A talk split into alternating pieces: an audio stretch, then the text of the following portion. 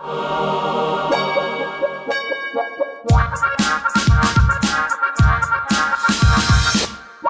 sniffer. Hi, Kath. I have to get a haircut.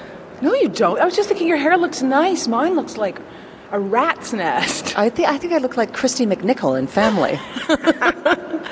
If you get it cut, you, are you going to get like a rooster cut? A what? Rooster cut? What's that? Like those really short, like buzzed up the back cuts? Like an 80s cut? No. My hairdresser never really listens to me anyway. She just does whatever she wants. I know. That's why I ended up looking like these little chunky wisps. Some she tried to slip me this Farrah Fawcett. oh, poor Farrah. But anyway, Hmm, funny how there's a person walking in high heels through your living room, isn't there? I know. Yeah, we're Had not. to- Uh, we're in one of those third places, one of those nether worlds that we occasionally go to to do the sniffer. Now, you have the first story. Yes, it's building on something that you mentioned a few months ago, and I bring it up not because I have tons to add to it, but only because it's happening more and more, and it seems really, really close. There was an article in the New York Times talking about uh, research that's being done to erase memories by using a drug Yeah. to uh, monkey around with a particular molecule in the brain.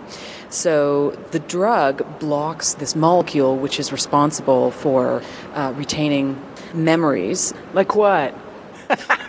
Fuck you. The only reason that I ask Nora as she goes through her notes that we never have down in the, the strange netherworld is because I found an article too.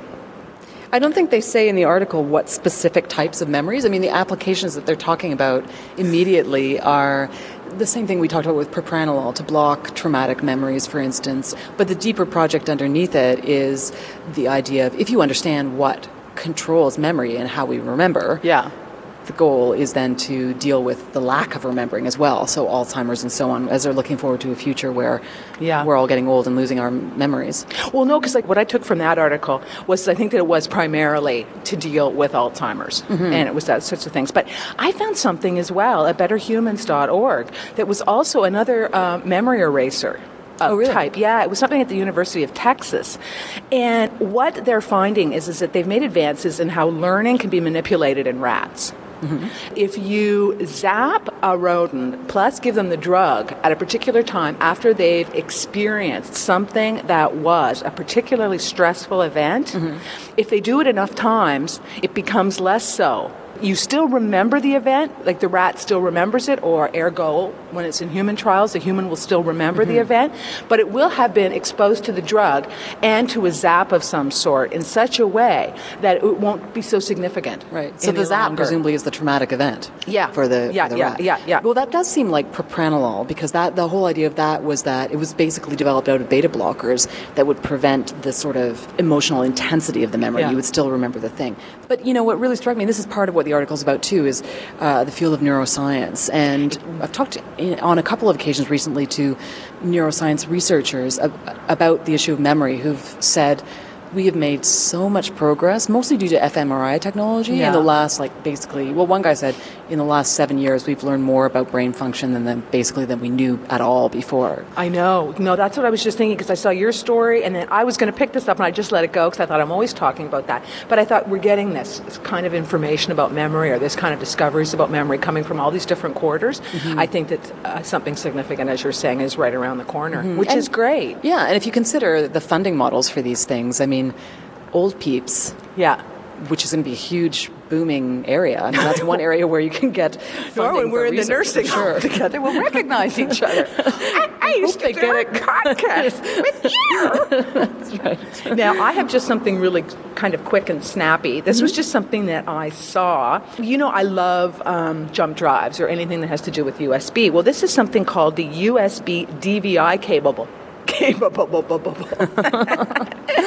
And what it is is is that it allows you because you know we only have at the back of your um, laptop or at the back of your desktop you only have one slot to put um, a monitor in Right. well, what this does is it allows you to run all sorts of, you can run up to six monitors through your computer by using this particular key. The uh, this USB key. I thought it was really neat. what I thought of is it just makes you think you can be your own Doctor Evil, you know, with your little command headquarters, with us surrounded by all these monitors and so on. You know, Think of the porno applications. Uh, when I saw that you were going to talk about this, I was reminded of something that my colleague Dan Misener said the other day. He had been listening to back episodes of The Sniffer, and he was saying, why is Kathy always talking about portable projectors? Saw said, Pico projector. Dan, here I am. I've got something And new. this is your new like dog with a bone thing. You're obsessed with USB keys. I am. I think they're incredible. It they're the future of the world, much- Nora. How much you can store on them now, actually. They're the future of DVD be gone. Everything be gone. USB. I take my, I have one in my pocket. I take it everywhere. I have three.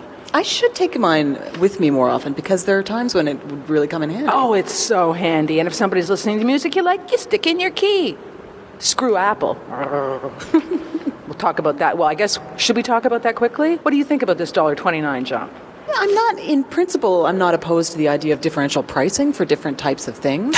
Some of them were going to be lower, right? Some of them are now going to be 69 cents. Yeah. Which makes sense, I think, for maybe back catalog stuff, B, you know, B-sides and stuff like that. I predict a return to the stores over this. Really? Yep. I'm saying no more to iTunes, and I spend a lot of money on iTunes. That's it. I'm going to go buy CDs. I still maintain that if you like album artists, it actually still makes sense to buy CDs. Yep. Okay. Come to the blog for links to these stories and more. The sniffer. Dot net. Bye. Bye.